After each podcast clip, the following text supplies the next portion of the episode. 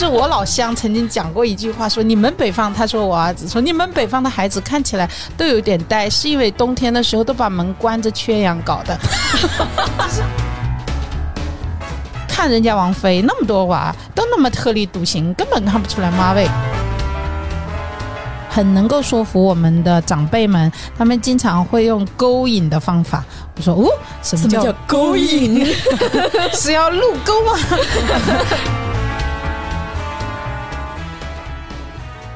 嗨，大家好，我是李欣，一名喜剧编剧，虽然了解幽默，但是仍然无法笑对人生的暴躁主妇。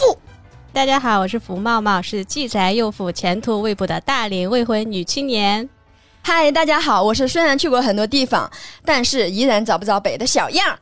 哎，我们这一期呢，会讲一个话题，如何洗掉自己身上的爹味和妈味。呃，是这样的哈，首先说一说我们为什么要讲这一期的话题，嗯，是因为前两天呢，我跟我女儿，她才六岁。忘记把他的作业本重新整理了，按照老师的要求，小朋友们必须在一年级的时候学会自己整理书包。呃，然后呢，我看见了，我就说：“哎，你怎么又不整理你的书包？”哒哒哒哒哒哒哒哒哒哒哒哒哒哒哒哒。我女儿就淡定地看着我说：“妈妈，我都已经知道了，为什么你还在说？”哇，那一秒，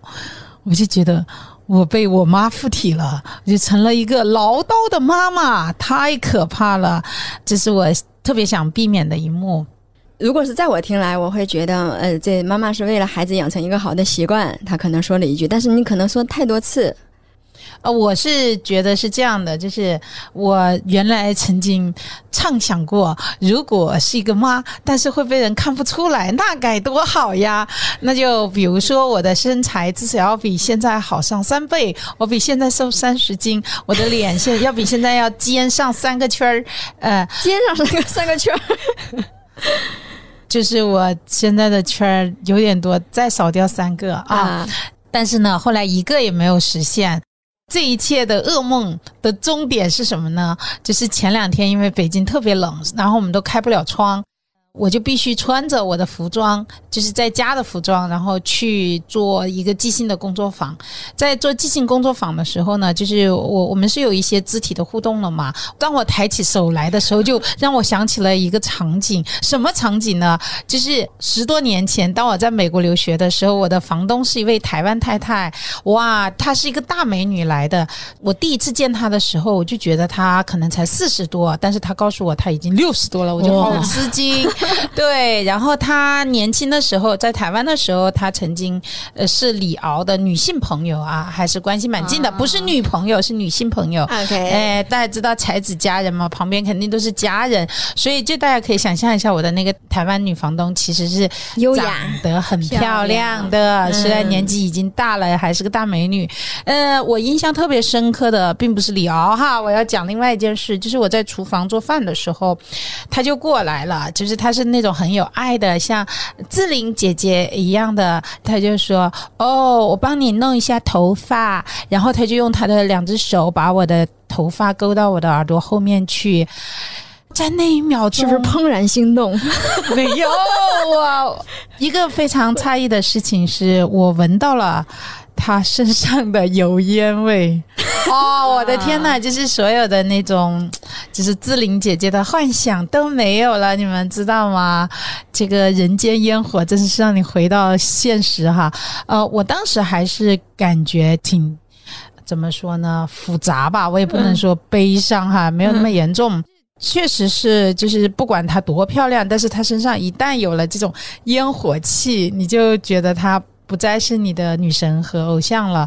呃、哎呀，你这个话好熟悉啊！李敖曾经就是对胡因梦，就是因为她觉得胡因梦上厕所，一个那么大的绝世美女上厕所，她觉得接受不了，是吧？有有这个梗吧？对对对然后就说怎么上厕所，她就说仙女怎么可能上厕所呢？对，这个是稍微有点苛刻了。包括我们在北京，就是衣服上不得不带上烟火味。哎，我那个死老公他也不让我开窗户，知道吗？哦，就是我老乡曾经讲过一句话，说你们北方，他说我儿子说你们北方的孩子看起来都有点呆，是因为冬天的时候都把门关着缺氧搞的。就是你的我的南方同学就有这种鄙视，但是确实是我老公他就坚持把家里全部闭上，在冬天的时候就是那个抽油烟机，但凡有一点不好就是屋里面就是各种复杂的味道，所以的话呢就是我先不管我儿子，我的衣服上只是会有那样的油烟味儿，所以我就想啊，多少年以后我也有了妈味儿。当然这是个玩笑，我们讲的妈味并不是这个啊，只是跟大家讲一个好玩的事情而已。今天要讨论的妈味呢，就是大家平时常常听说的那种爹味和妈味，就是喜欢唠叨，呃，喜欢给年轻人讲大道理。然后这种情况呢，其实在上了年纪，我指的是尤其四十五岁以上的人当中，其实是很常见的。嗯、呃，就是我们中年人其实还是有觉悟的，只是我们知道这不对哈，但是很多人可能不自觉的就会本能的使出来这些招数，就像突然间发现自己身上既然有了烟火味一样，既然自己也在那里讲的停不下来一样。那么今天呢，这个播客呢，我们因为这个话题去走访了很多的年轻的朋友们，零零后哈，九五后至少是真的听了他们是怎么说的，所以呢，我们把我们采访回来的这些东西给大家做一个分享。第一个调查问卷的问题是，你们最反感的话是哪些？你们猜一猜他们最反感的话是什么？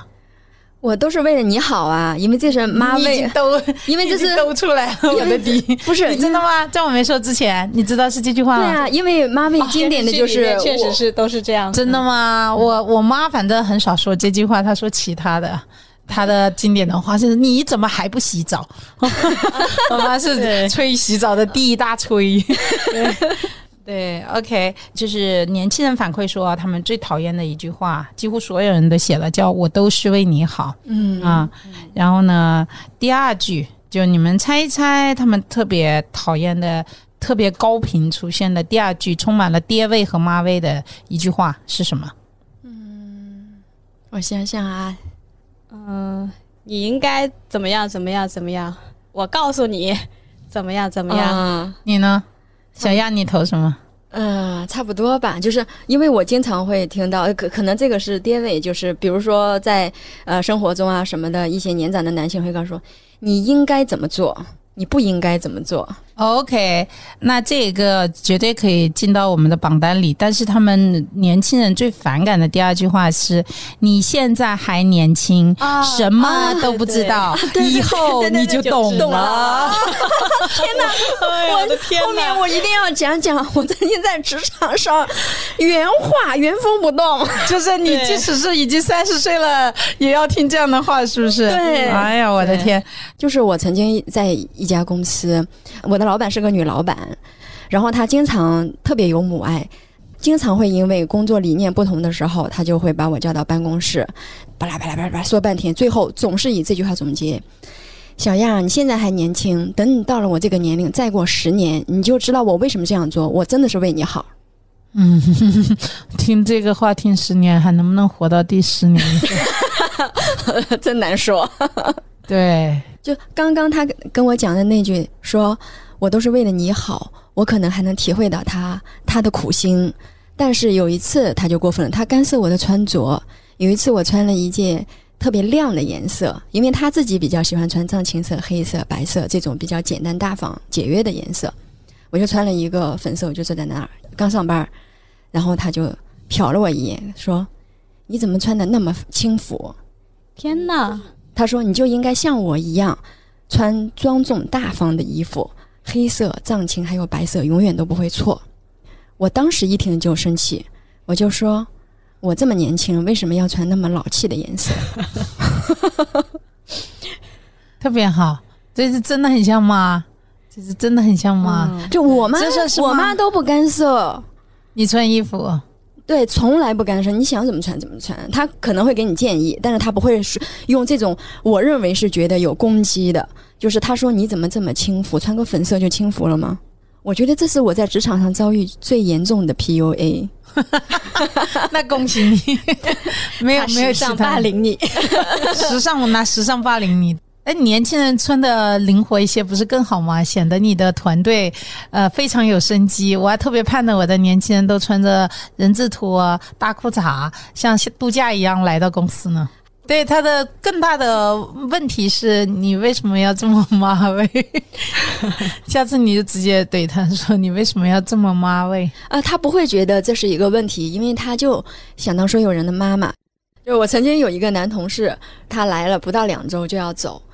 然后我就问他为什么这么短时间就要走，能力也行，然后业务也匹配，然后他就回答我说这里是一个母系氏族社会。对，其实年轻人还是头脑很清醒的。他们说刚才的这三句话里面，其实是你现在还年轻，什么都不知道，以后你就懂了。就是他们其实还是可以接受第一句和第三句的，但是问题是，嗯、使用这句话的人经常要把第二句什么都不知道放进去，然后这就导致这三句话他们都不能接受了。对对对，被那句话拖累了。对对，然后他们说呢，就是所有的年轻人其实。他们还是挺明白的，就知道这句话他并不是真的关心你，而是为了炫耀我知道。对，所以这个话是令人反感的，其实也是情商低的一种表现。嗯呃、然后第三句话是我没有想到的一句话，嗯，就是他们给出的句式是再怎么说他也是你爸爸啊，你还能不能原谅他在外面另组建一个家庭啦？比如说啊，我造个句哈，嗯、再怎么说他也是你爸爸，嗯，你还不能原谅他偷看你的微信啦？啊，对啊，对，嗯、再怎么说他也是你爸爸。你还不能原谅他拿了你的压岁钱了，就诸如此类了。你可以造句哈，对，就是他们认为这种人情大过天的表述都特别的陈旧，对于年轻人来说，这句话是超级的反感。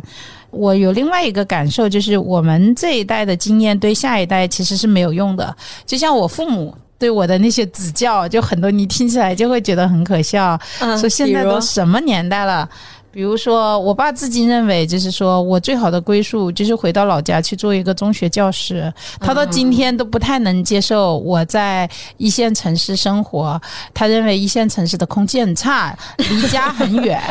对，然后我每次他说离家远，然后我都会想我们家是有矿吗？对，需要我回家是吧，继承家产。对，就是很有意思，就他们年轻时候总结出来的那些东西真的是没有用。我爸为了表达对我的这个职业选选择的不满意，每次都说你的鲜榨喜剧的榨是哪个榨呀？我说是鲜榨嘛，那就是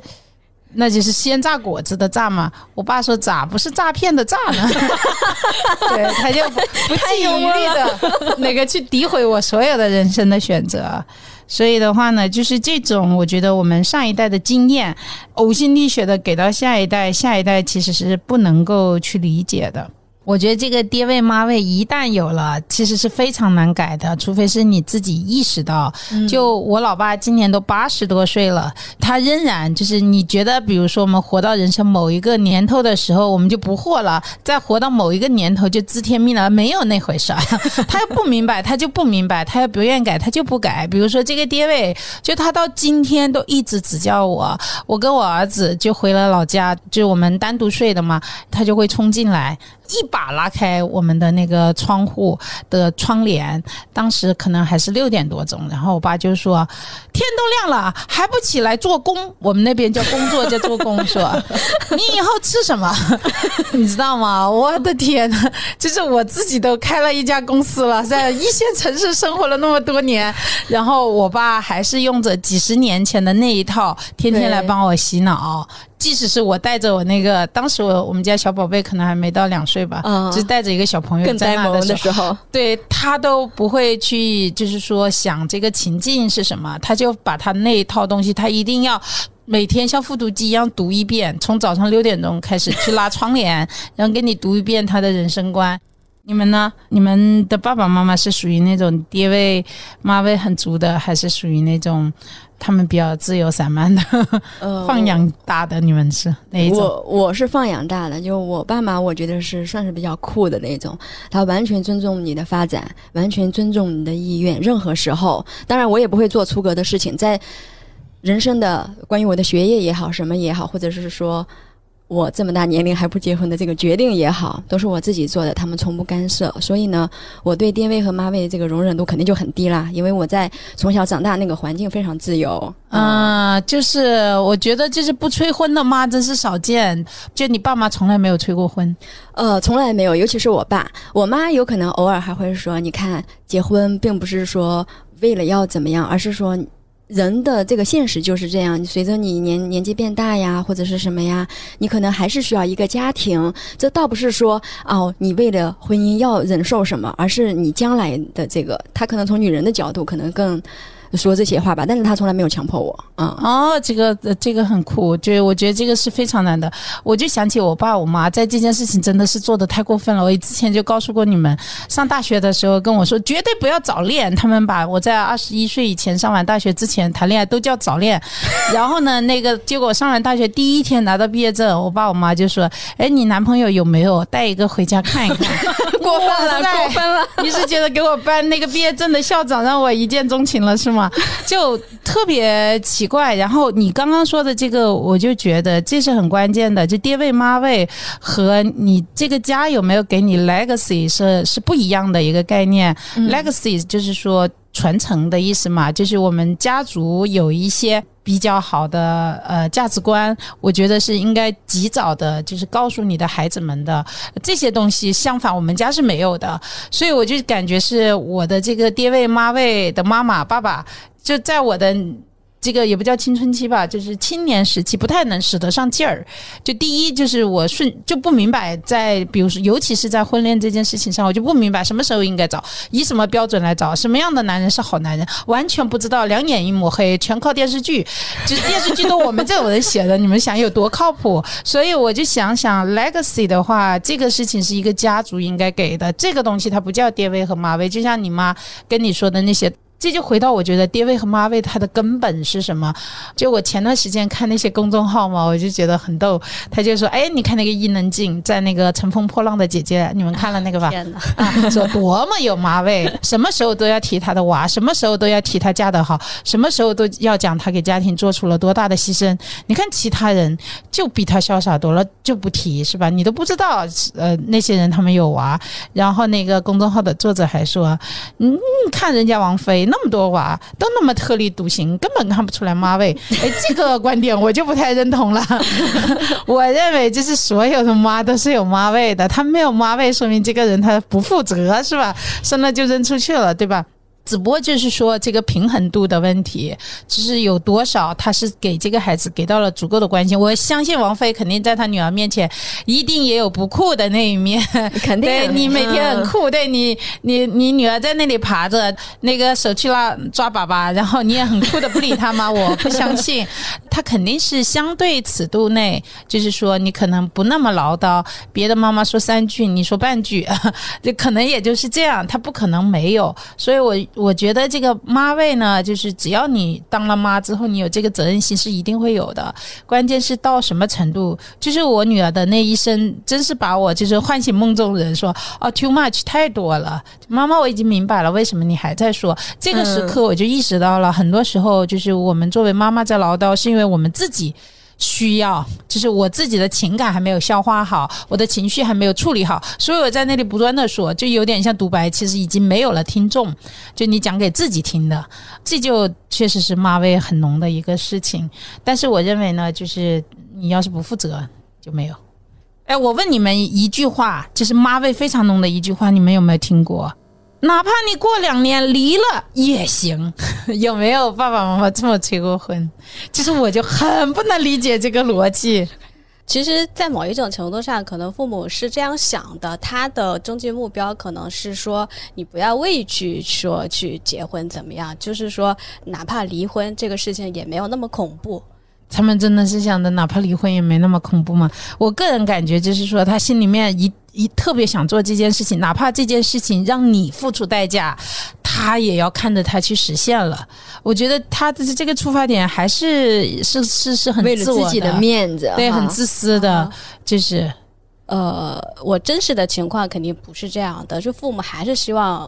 呃孩子过得开心嘛。但是就是说呃有一些父母肯定是说孩子没有嫁出去是对他是没有面子的，但是我我妈有跟我说过这句话，因为我是一个特别又社恐，然后其实对婚姻还是很恐惧的，她就会说其实他另一种程度上的妈味就是说呃，其实没有一个人的婚姻是完美的，要靠你自己去经营，其实离婚也没有那么可怕。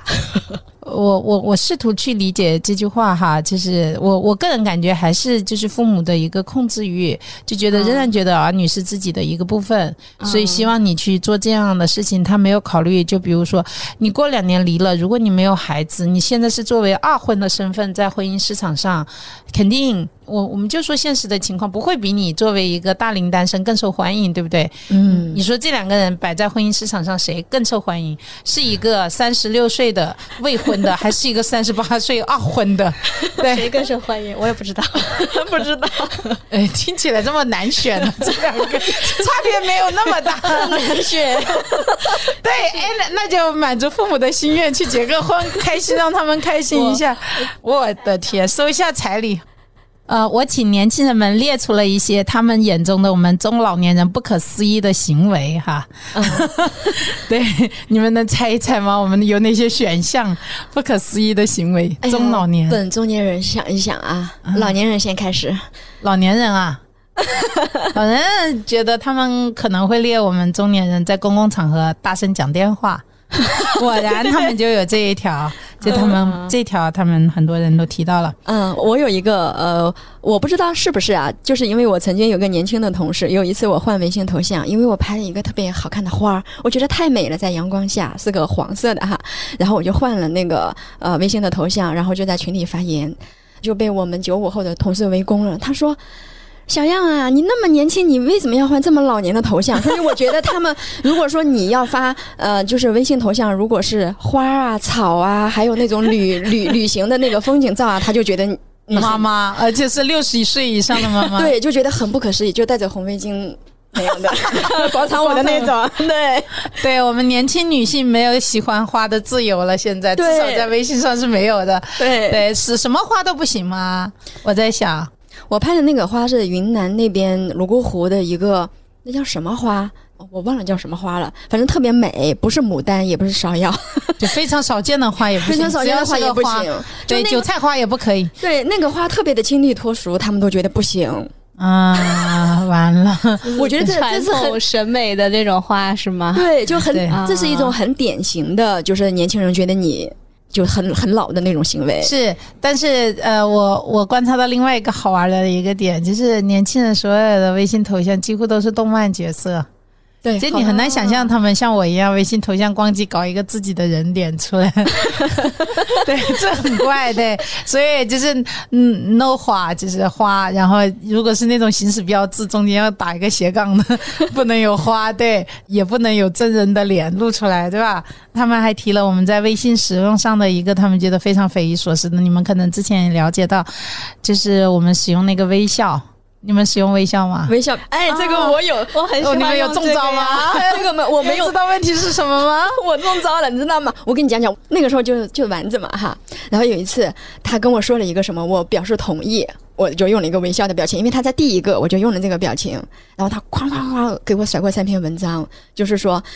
如果你还在用微笑这个表情，证明你老了，因为这个。已经被年轻人捡够了，就这个微笑的表情意思是蔑视呵呵的那种感情。然后后来只要有人给我发微笑的表情，有的人还一直给我发三个并排着，然后我就把这篇文章甩给他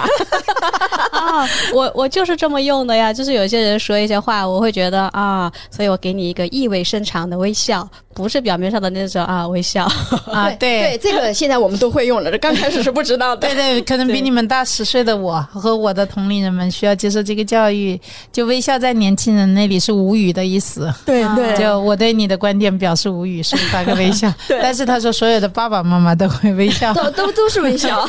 对 ，anyway， 他们就吐槽了这个点。对，另外一个年轻人吐槽我们中年、中老年行为的一个点是挂电话。他们说，哎呀，你们为什么挂电话总是要拖泥带水？哦，啊、好的好 的, 好的，哦，那就这样，那下咱们下次再约，没事没事，没问题，好的好的，一定一定，那下次再见。哦，好好好，好，你也是啊，你也是，挂了啊，挂了挂了啊，好好的啊，好好好的好的好的好好的 ，OK OK， 没问题没问题啊，那就先这样啊，先这样先这样先这样先这样，哇，我的去，就是。就确实是我们是这么干的，对，所以说遇到这种、啊、很周到、哦、也许年轻人已经把这种行为等同于有电位妈位的人是、嗯、你们知道吗？因为当时我做的这一篇是电话采访嘛，所以我说哦知道了再见，立马就把电话给挂了，怕年轻人吐槽说以后我再也不接他的电话了。对，我说我学到了，所以我不能够这样。我说好的，再见，真的很快。对，然后但是当你这么挂的时候，你有一种要跟对方绝交的感觉，其实不是。但是我们善良的中年人就觉得这是一种绝交的感觉。经常会听到那些客户、销售，尤其是销售你东西的人，真的是一分钟都挂不掉。最后那个告别告别个真的三十多个回合太可怕了。那基本上刚才我们说的这三种行为呢，都是年轻人吐槽的特别厉害的，能够直接你只要这么干他们就直接跟爹位和妈位连接起来的行为。那同时我当然没有放过这个机会了，我就顺着他们问，那你们觉得酷的叔叔和阿姨们他们有哪些特质呢？哎呀好想知道啊。对，投币一百元加粉，对，我们就告诉你。 anyway，嗯，我们看一下这个答案是啥啊？第一个，年轻人认为非常酷的中年人，爸爸妈妈，他们的一个行为是什么呢？你们猜一猜。嗯，酷的，哦，就像我爸妈那种，嗯、呃，在一定的范围内允许你自由生长。啊，你呢？这个好大呀，妈妈我觉得可能。比如说父母是那种搞文艺的，有才艺可炫的，耶、yeah, 很接近很接近，对，呃，就是很多的小孩他们提到他们印象中很酷的叔叔是怎样的，阿姨是怎样，都提到一个、嗯、就是哎呀我觉得我们学校的那个拉小提琴的老爷爷就非常酷呀、哦、他已经七十多了，他每天下午都在夕阳里拉一段、嗯、然后还有我阿姨，就我觉得他特别酷，你看他四十多了吧，他还嗯他自己想学吉他他就学了，他天天都在弹吉他、嗯、一点就是一点也不影响他这个年龄。哎，我算是 get 到了哈，吹唢呐是不行的，必须要这些小资乐器，我们人手要会一样啊、嗯。我跟你说，你说到这个乐器，你们觉得古筝它是一个什么样的乐器？要是弹古筝，大家也会觉得都是那种老年人，就五六十退休人的那种。对，这个很可疑，我们需要去问一下年轻人，古筝够不够逼格，是不是酷的？那个分支的，对，呃，合唱当然是不行的，对吧？西洋西洋合唱团，对，所以他们脑海当中就是，如果你有一个个人的才艺爱好是非常关键的。OK， 当然这个才艺爱好，就像我们刚刚说了，它是有鄙视链的，对你必须要选准啊。然后第二个呢，他们说就是他们会特别欣赏那些，就像刚才说的，就是少说几句。少说几句只是一个建议嘛，其实他们是有方法的。他们说那些很能够说服我们的长辈们，他们经常会用勾引的方法。我说哦，什么叫勾引？是要入沟吗？对，然后他们说不是，就是他们会经常跟你讲一个东西，讲得很有意思，勾引你自己去找来看。比如说呃，其中一个就提到他小姨特别喜欢看电影，呃，看完之后呢就回来讲的眉飞色舞，把一部电影讲的，然后讲完之后就是全家包括他都想去看啊、嗯，或者是看了一本书、嗯、看完书之后也跟他们眉飞色舞的讲，讲完之后他就去看，呃，就是还是刚刚我们说的那种很高段的爹位和爸妈位的人嘛，就是你要从侧面敲击，对吧？呃，你只要暗示对方，其实他就会跟上。对啊，他们其实是觉得这样的人是很酷的，就是比较会描述有意思的事情，并让年轻人动心哈。所以年轻人们就给了一个建议，说如果想戒掉这种妈味的话，特别简单的一件事情就叫少说几句呃，就是之前我有一个我都能想到年轻人的那种吐槽的表情。对，他就说之前呢，就是他考试有一次考得特别不好，考得特别不好呢之后，全家轮番上阵去说他，他爸先说了一通，他妈说了一通，然后最后他爷爷吧，为了减低他的压力，还用试图用幽默的方式说，考试没考好没事，你就是这个水平，考这样很正常你要考好了那就不正常。他以为他这么说了他会很开心，结果他就经过他们三个人的组合拳之后几乎就被打趴了。他就回忆当时那个场景，就说其实特别简单，他说他们三个人只需要笑眯眯的过来跟我说，这次没考好哈，没事，下次加油。对，他说就足够了、嗯、他说真的，他说他们只要说下次加油就足够了、嗯、啊，原来是要这么少所有的小朋友简直是很灵敏的接收器，就你讲一个星期就懂。我就记得我有一位好朋友，他的外婆是一位还是蛮有名的教育学家，他就讲他外婆是怎么教他的小时候的行为举止、嗯呃、就是他外婆很巧妙，刚刚你也说到你妈妈有一个招，就他也不直接攻击你了，他外婆就更巧妙他外婆比如说带他去散步的时候，看见那种小姑娘打打闹不成体统的这么跑过来嘛，就疯丫头嘛，他外婆就会跟他外公说，嗯，大家闺秀的小女孩走路都是轻轻柔柔的，怪可爱的，就会这样讲、嗯、啊, 啊，他在旁边就听见了，他后来就变成了这样的人哇，这个洗脑也太厉害了。他说他外婆从来不说他应该怎么样，而是说好的孩子是怎样的，也不说好的别人家的孩子是怎样的、嗯、而是给他描绘出了那些好孩子们他们都在干这件事情、嗯、然后他就听进去了。我觉得这个太牛了因为我你说这个我想起我姥爷，因为我不是喜欢旅行嘛哈，然后我一旅行回家呢，我就跟他分享我在外面拍的一些视频啊照片啊，然后我姥爷看了之后就会说，你看多美啊，这么好的美景，如果有一个人能陪着你一起看多好。他倒也不是催婚，他就是觉得嗯，就如果你能有一个伴儿就挺好的啊，这就很有效对吧，对你来说就很有效。对，至少我不反感，其次我觉得我确实觉得美景需要有人共赏，如果你能和你的知心爱人去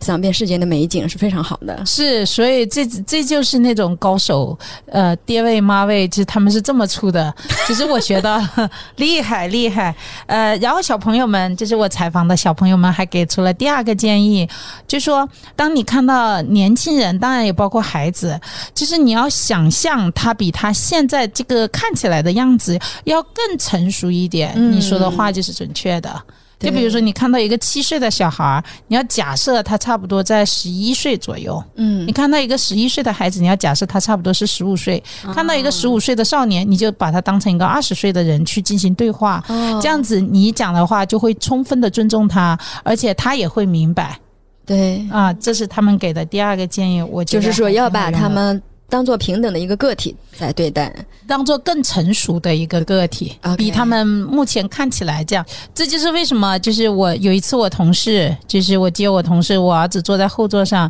他就像跟一个二十岁的男生一样跟我那个两岁的小男孩说话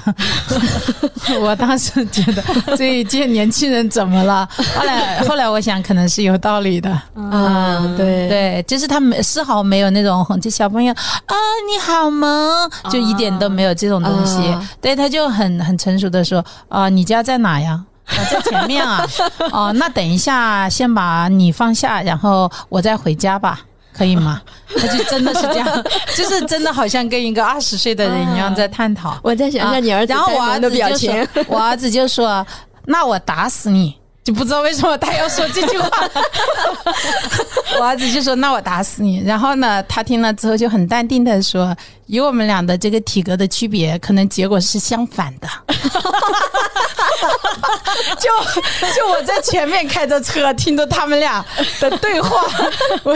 我就觉得这个绝对没有跌位，一点也没有。哦、对对 对, 对、就是，就是男人和男人的 battle， 对，就是完完全就是不把对方当成一个孩子。嗯、我觉得这个也蛮有趣的，对，对，这也是年轻人给的建议，我觉得也挺好。嗯、呃，其实他们确实可以明白很多东西，对。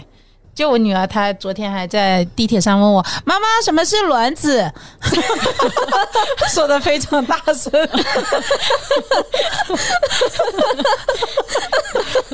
特别好笑所以他们真的懂很多嗯，对，呃，他们认为很酷的长辈的行为，从第一个年纪大了也能有自己的兴趣爱好，第二个有钱有自由，想买什么就买什么能自由的想去自己想去的地方、okay. 恭喜你小样，你已经实现了一半对第三个是有能力能很好的搞定职场家庭亲子关系，哦，这个要求好高、嗯呃、他们确实是认为这一点是跟我们想象不一样的，他们并不认为一个叛逆的中年人酷，他们认为一个能够跟周围相处和谐，跟这个社会有和谐关系的中年人酷、呃、第四个是年纪大了仍然打扮精致啊、第五个、啊、年纪大了依然感情很好，可以手拉手的去散步和逛街，哦，这些中年人，这一届中年人是可以的，有些是可以的，哎，这也是可能他们还年轻，对世界所有都怀抱着美好的想象，等他们到了中年人这个年纪我们是不是真的说了一句妈味很浓的话是啊、哦、不说了不说了，年轻人最好了然后第六个是跟儿女打成一片，知道儿女喜爱的东西能一起参与，能热爱儿女热爱的事情，对，嗯，但是这个是嗯嗯呃，然后他们还提了一个，就是有我因为我有问他们，就是说那我你们觉得我们跟你们聊什么话题你们是非常愿意的呢？嗯，他们说哎呀就是那些吃喝玩乐就可以然后我想 really 你们就这么浅薄吗？嗯啊、呃，对，他们说就是这样，就是你们跟我们讲你在哪里吃了什么东西，有什么好吃的，那个吃点在哪里，对，在哪里、呃、对，你玩了什么好玩的，那个好玩的点在哪里，旅游去了哪，为什么那里好玩，对对，你电视剧为什么好看，就是这个吃喝玩乐，这是最合适跟我们沟通的话题，就是说不要给我们讲大道理，是、嗯、然后打开话匣子之后可能能够有一两句，但是也就是这样了。哎，我觉得这个还挺有意思的，因为确实有一次我在宜家，就是他们那个餐厅其实是大家拼桌的嘛，我就听见我旁边两个年轻人，就是两个女孩，大概也都是二十岁可能才刚刚，他们好像是在国外读的大一吧，就聊他们各自大学的那个生活，我当时在旁边听说我去，现在年轻人的谈话都这么浅薄吗？就我敢打赌这俩十年以后绝对不相往来，就完全没有任何的 connection 没有任何的连接，为啥？就是在他们就是在交流，就说哪里的那个中国城的大肘子很好吃呃，哪里的就是她的男朋友又买了一个什么什么样的呃装备装备，对，全部都是这种话题、嗯、没有任何关于两个人的比较稍微深一点点的情感交流都没有、嗯、精神上的交流没有，对，所以我就觉得很有意思，也许就是在这个年龄段的孩子们就是限于这种浅层次的沟通，当然我我是觉得作为家长你有很多机会，像刚才说的把你的 legacy 把你的一些你认为非常重要的三观塞到他们的脑袋当中但是确实是在日常的这个谈话当中是很难去讲一些很深的东西，尤其是作为他们的叔叔阿姨，可能只能是从这里去突破。他们就说就是如果你实在要跟年轻人聊的话，就最安全的话题就是吃喝玩乐加自己家里的事，如果是亲人的话就讲自己家里的事，呃，这是最安全的话题、嗯、呃，学到了对，然后他们还提到说，他们认为最酷最酷的行为，就是你们经常在微信公众号上会看到，就说，哎，看一看哪个是妈妈，哪个是女儿，就看起来完全很像，这两个人打扮像姐妹，对，就是完全感觉是一个年龄的。他们喜欢同样的漫画，比如说一起去 cosplay， 然后一起去参加各种比赛，即使妈妈没有资格参加，她也在旁边拿个摄像机帮学校去摄像，就这种很酷的妈妈，他们是很喜欢。欢的啊，呃，但是他们说，如果你做不到的话，就当然了，就是我要减肥三十斤才能做到，那我肯定做不到。所以如果你做不到的话，至少还有一个方法，这是他们提的最后一招，就是让你变成酷酷的爸爸和妈妈。这一招是什么呢？就是要了解年轻人的梗啊。哦、对，然后我考你们几个哈。第一个是你穿件衣服吧，你们知道这是什么意思吗？不知道没穿衣服就出来了没有没有、呃、你穿件衣服吧，它的出处是郭敬明的小时代，就是那部片子不是拍得很烂嘛，所以就被年轻人群嘲，群嘲之后呢，就把那部片子的台词给拆解了，几乎每一句都可以拿来嘲笑别人。这个你穿件衣服吧的意思就是说你做个人吧实用场景是这样的，比如说，哎呀小燕儿，我今天中午不想去打饭，你去帮我去食堂把饭打了吧，你穿件衣服吧对，就是这么实用对，明白了吗？明白了，你当个人吧。对，然后第二个叫做当时某老师退出文坛我是不同意的，大家知道这句话是什么意思吗？这应该是在反讽吧。它有两个意思哈，呃，第一个呢，就是它确实是在反讽，就你说了这句话之后呢，就你显得好像很有道理，其实就没什么道理，他就可以用这句话来嘲讽你。比如说是我说的这句话，比如说我说，哎呀，女孩子都应该穿粉色，然后他就可以说，当年李老师退出文坛我是不同意的啊、哦，能这么用对，就是就是你这句话太太扯了。但是它有另外一种意思呢，就是浮夸的拍对方马屁，夸他说的精辟，就比如说、uh-huh. 还是这家的菜最好吃，然后对方就可以说，当年李老师退出文坛我是不同意的是同一句话，但是他可能就是说两个意思， 两, 两个使用方式都是 OK 的、okay. 对，这个大家可能能猜出来哈。然后第三个第三个就神奇了，就是我不是发过去吗，说有哪些梗是你们内部使用的，然后呢就是呃，还发过去别的一堆问题，然后其中有个小朋友他就给我回过来了，回完了之后呢，他就最后一句他是问说，呃，您的著作哪里可以买到然后我就说京东上有，因为我的头像你们知道是我捧着那本幽默感、哎、在那特别慈祥的假装慈祥的微笑是吧，然后我就说在京东上可以买到，然后就收到了一连串的哈哈哈哈哈，说这就是你问我的那个梗啊，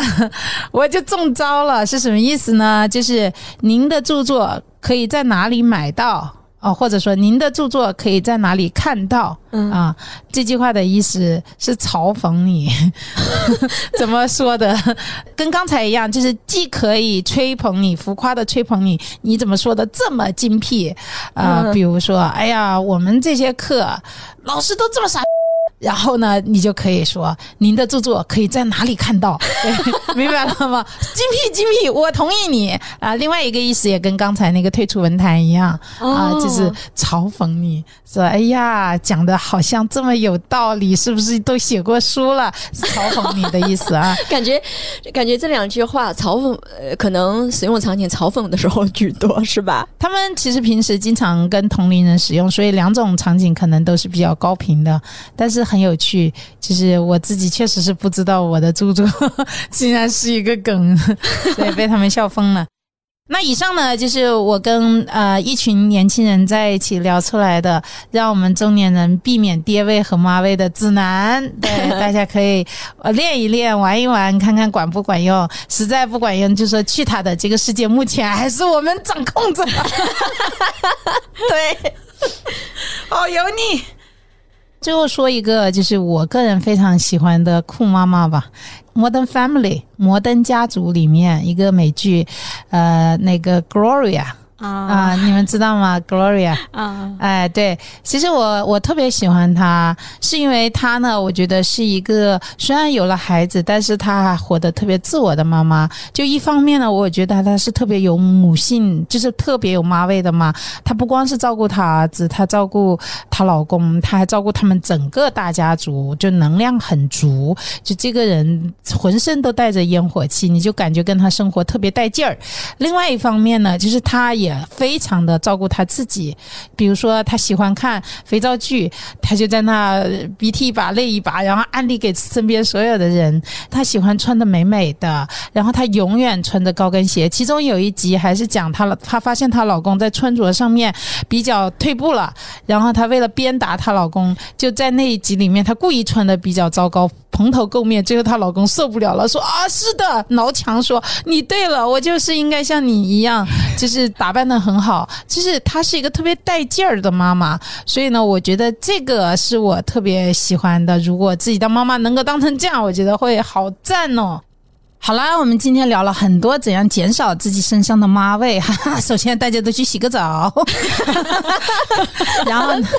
对，呃，然后呢，就是如果可以的话，我们尽量节制，在我们去跟年轻人沟通的时候，如果你看到了，你当然可以说，但是要少说几句，他们其实是很灵敏的，就是他接收到了你的信息，就咱们就适可而止。第二个呢，就是我们应该学会什么暗示啦、勾引啦、旁敲侧击啊，这种种种方法哈，各种高段的爹和妈都使用过的方法，咱们可以学起来。第三个呢，就是我们还是要关爱自己，先活好自己，有一个爱好，即使年纪大了也可以美美的，即使年纪大了还可以手拉手啊，这些都是先关爱自己，先活好自己。第四个呢，就是我们可以去了解一下年轻人的世界，先从他们不太设防的吃喝玩乐入手，然后聊一聊家里头的事情，拉近感情。然后呢，我们可能背着一些很熟悉的他们使用的梗啊，至少在他们说的时候我们能笑一笑，是不是？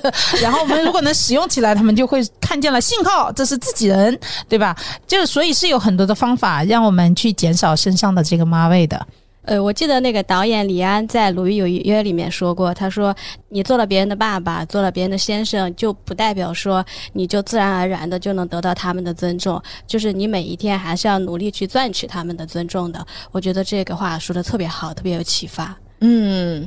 当年福老师宣布退出文坛，我是反对的。我也反对。好有道理。